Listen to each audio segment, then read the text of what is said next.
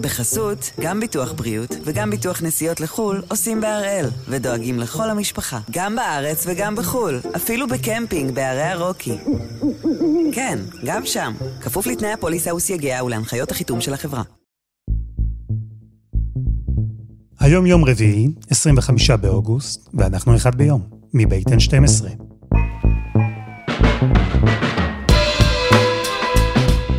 אני אלעד שמחיוף, ואנחנו כאן כדי להבין טוב יותר מה קורה סביבנו, סיפור אחד ביום, כל יום.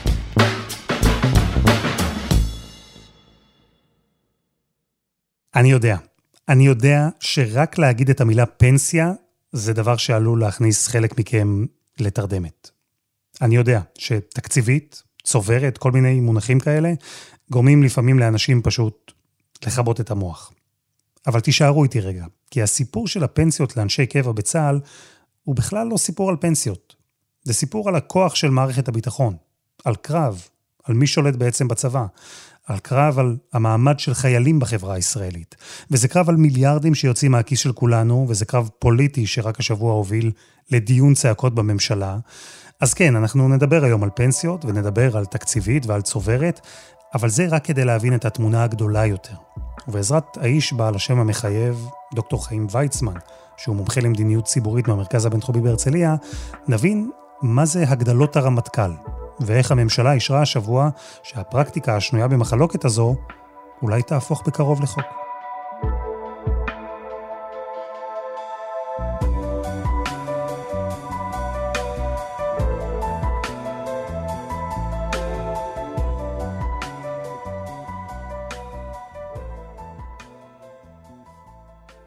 דוקטור חיים ויצמן, שלום. שלום אלעד, מה שלומך? נתחיל עם כמה מושגי יסוד כדי שהם יעזרו לנו להבין את ההמשך. קודם כל, מה זו פנסיה תקציבית? מי מקבל אותה? פנסיה תקציבית הייתה נהוגה במדינה שלנו עד 2002. הפנסיה התקציבית הייתה לאנשים שעבדו בשירות הציבורי, לא רק בשירות המדינה, גם בחברות הממשלתיות, גם בעיריות, כמובן בצבא, כמובן אה, גם מורים. המהות של הפנסיה, הפנסיה התקציבית היא של העובד לא מפריש לפנסיה. היום אתה אלעד מפריש כל חודש כ-7% משכרך לפנסיה. גם המעביד שלך מפריש סכום לפנסיה שלך, וזה הולך לקרן מסוימת. בפנסיה תקציבית אף אחד לא מפריש, העובד לא מפריש, כלומר לא מורידים לו מהשכר, והמדינה גם לא הפרישה, המדינה אמרה, אני אשלם את הפנסיה שלכם מתקציב המדינה, ולכן היא נקראת פנסיה תקציבית, ולכן כל שנה בתקציב המדינה יש סעיף שמיועד לתשלומי פנסיה. אמרתי, תחזיקו מעמד, אנחנו נעבור את זה ביחד.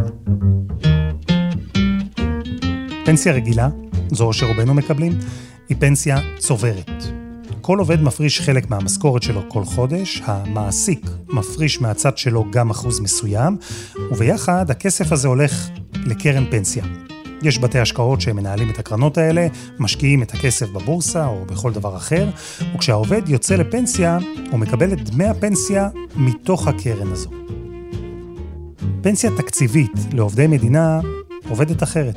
העובד לא מפריש כסף, אין קרן, הפנסיה מגיעה מתוך תקציב המדינה. דוקטור ויצמן, איך מחשבים כמה כסף יקבל העובד הזה כאשר הוא יצא לגמלאות? החישוב היה לכאורה מאוד פשוט, עד 70% משכרו של העובד. כל שנה, לכאורה, המדינה שמה בצד 2% משכרו של העובד. עובד שהגיע ל-35 שנות עבודה, הגיע למקסימום הפנסיה. יצאו לפנסיה השנה אלף איש, אה, מגיע להם 70% משכרם, החל מהשנה, כל שנה בתקציב המדינה יופיעו אותם אלף איש עם הפנסיה הזאת. אז אם אנחנו מסתכלים רגע על העובד, יש כאן שני מודלים שלכל אחד מהם יש יתרונות וחסרונות. בפנסיה תקציבית, העובד לא מפריש מהמשכורת שלו, הוא לא צריך להעביר חלק מהתלוש לקרן פנסיה, וזה יתרון כמובן. הפנסיה שלו היא גם בטוחה יותר, הוא יודע כמה הוא יקבל, הערך של הכסף נשמר. מהצד השני, בפנסיה הצוברת, פוטנציאל הרווח של העובד גדול יותר. כי אם בית ההשקעות השקיע בחוכמה, הוא יכול לקבל דמי פנסיה שהם גדולים יותר ממה שהוא בפועל הפריש. כמובן שהוא גם יכול להפסיד מהצד השני. בזמן שפנסיה תקציבית מוגבלת ל-70% מהשכר, אז פנסיה צוברת יכולה בפוטנציה להיות שווה הרבה יותר. זה בגדול. מבחינת המדינה, פנסיה תקציבית היא פחות טובה, כי היא מכבידה על הקופה. המדינה צריכה לסגור בצד חלק הולך וגדל מהתקציב ולשמור אותו לפנסיות.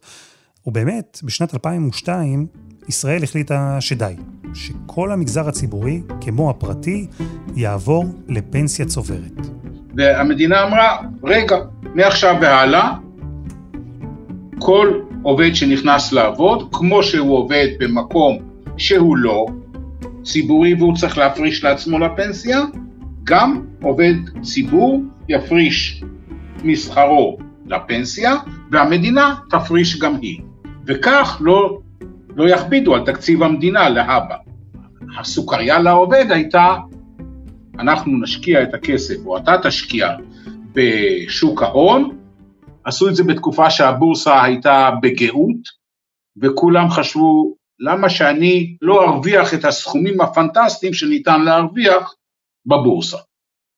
וזה עבד? ברגע שהמדינה החליטה לעבור מודל, המגזר הציבורי באמת עבר כולו לפנסיה הצוברת? לא שאלו אותו. לא שאלו אותו. כל מי שנכנס לעבוד במגזר הציבורי החל מ-2002, אין יותר פנסיה תקציבית. פנסיה צוברת. והמעבר הזה קרה גם בצה"ל ב-2004. כלומר, כל מי שהתגייס לקבע מהרגע הזה, היה במודל של פנסיה צוברת. כל מי שהיה בקבע לפני המעבר, נשאר בפנסיה התקציבית. אנשים עדיין עובדים, אנשים לא מעטים עדיין יש להם פנסיה תקציבית. קצינים חדשים שנכנסים לקבע, או אנשי קבע לא קצינים, לא חשוב, היום כבר לא מקבלים פנסיה תקציבית, מקבלים פנסיה צוברת כמו, כמו אחרים, אבל יש עדיין שכבה הוותיקה, מן הסתם בצבא גם בדרגות הבכירות, שיש לה פנסיה תקציבית. אוקיי, okay, אז הבנו את שני הסוגים של הפנסיה, ואנחנו כאן מתמקדים בעצם באותה שכבה של חיילי קבע, שהם כבר ותיקים, שמקבלים פנסיה תקציבית. ופה נכנסת פרקטיקה שהפכה לשנויה במחלוקת, היא התחילה בשנות ה-60 כבר, והיא נקראת הגדלות הרמטכ"ל, או תוספות הרמטכ"ל. דבר ראשון, מאיפה הנוהג הזה מגיע? חוק שירות הקבע בצבא ההגנה לישראל גמלאות סעיף 18ב אומר יש לרמטכ"ל זכות, רשאי הרמטכ"ל, להגדיל את הפנסיה של המשתחררים מצה"ל. המקור רצו לתת לרמטכ"ל את האפשרות במקרים מיוחדים לתגמל קצינים בכירים אה, שעשו דברים מיוחדים וכולי, שפרשו. זה היה במקור. בפועל זה קורה לכולם. יש כאלה שהרמטכ"ל מגדיל להם ב-6%, ב-7%, והיו מקרים שאפילו ב-19%. למה? כי אני הרמטכ"ל החלטתי. איזה דבר מדהים. צריך להבין שצה"ל זה לא סתם חברה. צה"ל זה גוף סטטוטורי של המדינה, ואנחנו נותנים פה את היכולת, את הכוח, לאדם בודד להחליט על פי שיקול דעתו להגדיל את הפנסיה של הפורשים. אתה לא היית מוכן לקבל את זה שמנכ"ל משרד התקשורת, הוא יחליט אם להגדיל את הפנסיה של הפורשים ממשרד התקשורת. זה לא נראה לך סביר, נכון? אז למה זה סביר שהרמטכ"ל יכול להגדיל את הפנסיה לפורשים מצה"ל? זהו, שמה שנולד כתוספת חריגה לכמות קטנה של משרתי קבע, הפך עם השנים לתוספת שמקבלים 98% מאנשי הקבע בצבא. לפי איזה קריטריון הרמטכ"ל או אותו גורם בצה"ל מקבל את ההחלטה לתת את התוספת הזו? אנחנו יודעים, זה תהליך שהיה שקוף, הייתה איזו נוסחה ברורה? לא. ועל כך כבר היה דוח מבקר המדינה, ועל כך כבר היה בג"ץ, וצריך לזכור שבכלל תקציב הביטחון שלנו הוא לוקה מאוד בשקיפות. השקיפות היא לא במיטבה בצבא, אוקיי? אנחנו מבינים את הצורך בסודות צבאיים וכולי, אבל יש דברים שקצת אה, אה, התפתחו מעבר למידה במהלך השנים. ומה טענו המתנגדים? שעצם זה שמשרתי הקבע מקבלים תוספת לפנסיה היא הבעיה, או שהאופן שבו הם מקבלים את התוספת בהליך לא שקוף, בעצם בהחלטה של הרמטכ"ל, אה, שזה בעצם הבעיה בסיפור? ההתנגדויות הן אה, מה הבסיס, מה הם הנימוקים, על בסיס מה נותנים לראובן ולא נותנים לשמעון. ואם נותנים לכולם, אז סימן שבסיס הפנסיה של משרתי הקבע הוא שונה ממה שכתוב בחוק. זה הפך להיות, כמו שאמרתי, לא למקרים מיוחדים, אלא באופן גורף. זה מגיע לסכומים מאוד מאוד גדולים, ובעצם מה שבג"ץ אמר, נא להסדיר את העניין בחקיקה. כלומר, אנחנו רוצים, אנחנו מדינת ישראל, רוצים להגדיל את הפנסיות לאנשי הצבא? בסדר גמור, נא להעביר את זה בחקיקה. וזה בדיוק מה שקורה עכשיו. בעצם אה, כבר כמה שנים, ובג"ץ נתן ארכה אחרי ארכה, ובגלל המשבר הפוליטי שחווינו בשנתיים האחרונות, חיכו עד שתקום ממשלה, ובסופו של דבר בג"ץ אמר, עד אוגוסט 2021, נא להסדיר את העניין. וזה מה שאנחנו רואים עכשיו. וכמו שקורה לא פעם מימי עתיד, הוא מגיע. ואוגוסט 2021, גם הוא הגיע, והשבוע הממשלה עשתה את מה שבג"ץ קבע שצריך לעשות. עיגנה את הגדלות הרמטכ"ל למה שאמור להפוך בקרוב לחוק. אבל הוויכוח ממש לא נגמר. חסות אחת, וממש מיד חוזרים.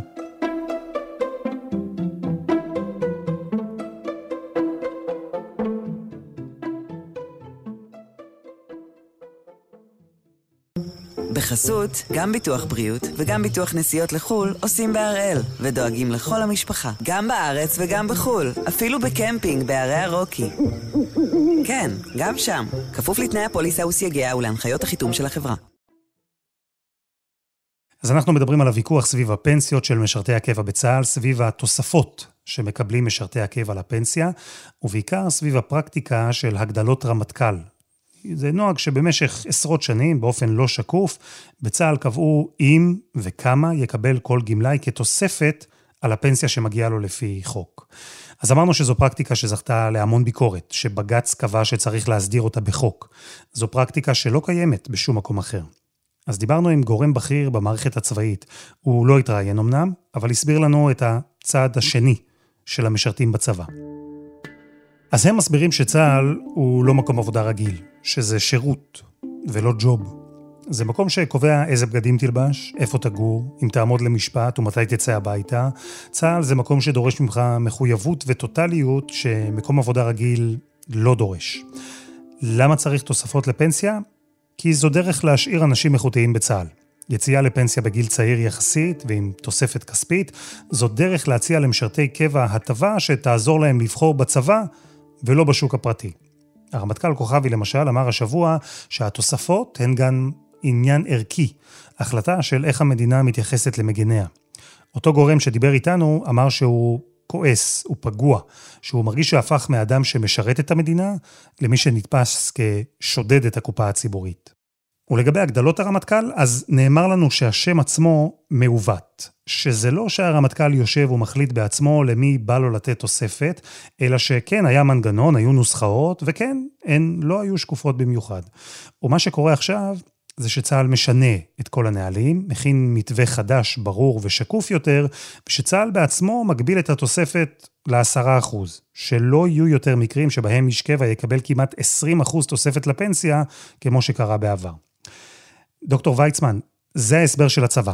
התוספות הכרחיות, הפרקטיקה של הגדלות הרמטכ"ל אה, היא מסודרת, ועכשיו היא תהפוך גם לשקופה וברורה יותר. והממשלה אישרה השבוע את הפרקטיקה הזו והכניסה אותה לחוק ההסדרים. בפועל זה אומר שלתקציב הביטחון יתווספו בעשור הקרוב 15 מיליארד שקלים, שכולם בעצם יופנו לתוספת פנסיה לאנשי קבע. הדבר הזה, ההסדרה הזו, אומרת שהבעיות מאחורינו? חלק גדול יהיה מאחורינו, כי זה יהיה בחוק. החלק הזה יהיה מאחורינו. תישאר השאלה האם מוצדק. האם מוצדק שלקצינים בצה"ל או, או פורשים מצה"ל תהיה פנסיה גדולה יותר מאשר לאחרים שפורשים ממקומות אחרים, מאשר רופא בבית חולים ממשלתי למשל, או מורה במערכת החינוך. זאת תהיה שאלה ש, שהיא עומדת לפתחה של החברה בישראל, נצטרך, אה, אני מקווה שנדון בה ויהיו בעד ויהיו נגד, זה בסדר, אבל צריך, צריך לדון בשאלה הזו. סגרו ביניהם שר הביטחון ושר האוצר, בברכת ראש הממשלה, וזה יעבור. אני לא רואה אה, כנסת בישראל שלא תעביר. כלומר, במילים אחרות, גם אם המנגנון של הגדלות הרמטכ"ל יהפוך עכשיו להיות מסודר יותר, עדיין השאלה הבסיסית של תנאי הפנסיה שמקבלים אנשי הקבע, זו שאלה שבעיניך צריך לדון בה. כן, כן, הם עובדים קשה מאוד, והם אה, ימים ולילות, והם לא רואים את הבית, והכל נכון. השאלה היא, האם זה המנגנון שצריך באמצעותו לפצות אותם. כי למה שלא יעשו את זה לרופאים עובדי המדינה? ואיפה השקיפות? מי מחליט כמה ולמי? והדבר המעניין שקרה בממשלה זה שבעצם שלושה שרי ביטחון אישרו את המתווה הזה, גנץ הנוכחי, ליברמן ובנט לשעבר, ויותר מזה, ליברמן אישר את המתווה הזה בניגוד גמור להמלצות של הדרג המקצועי במשרד האוצר, ולמרות התנגדות קולנית אפילו, של שבעה שרים. נכון, נכון. האוצר רוצה לשלוט יותר בתקציב הביטחון. האוצר כל השנים רוצה יותר פיקוח על איך מוציאים את הכספים. מטבע הדברים, הגוף המבוקר מעוניין בכמה שפחות שליטה של גוף חיצוני לו. ונכון הוא שבשנים האחרונות יש איזושהי התחלה של פתיחות, אבל לא, לא ממש. אה, כך שעדיין אנחנו במצב של אה, חוסר שקיפות וחוסר פיקוח חיצוני על התקציב של מערכת הביטחון.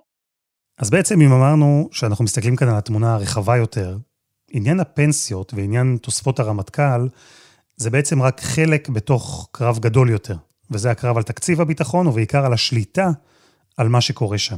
זה משהו שנוח לנגח בו את, את, את אה, תקציב הביטחון. תראה, זה משהו שכולנו מבינים בו, וזה משהו שיכול להרגיז את כולם, כי אני יכול לקבוע לך אם, אם שילמת אה, סכום מופרז עבור F-35, יגידו לך מה אתה מבין בזה. אבל כשהולכים לדבר מן הסוג הזה של פנסיה, אה, כל אחד אה, לכאורה מבין בזה, וכל אחד זה, זה קל לו לתפוס ואפילו אה, לכעוס על זה, ואני חושב שלא במקרה אה, הפקידות הבכירה באוצר, שמרגישה שצריך יותר פיקוח על מה שקורה במערכת הביטחון, אה, לא במקרה הם לוקחים את הנושא הזה כנושא דגל.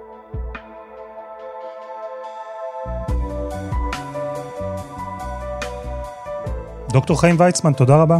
תודה רבה לך, אלעד.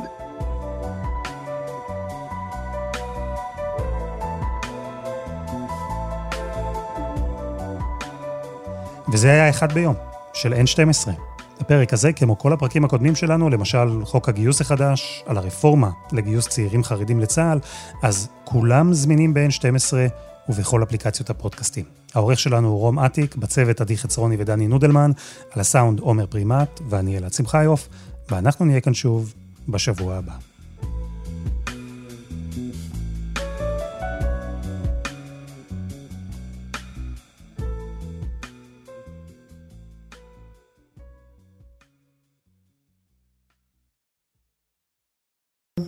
בחסות, גם ביטוח בריאות וגם ביטוח נסיעות לחו"ל עושים בהראל, ודואגים לכל המשפחה, גם בארץ וגם בחו"ל, אפילו בקמפינג בערי הרוקי.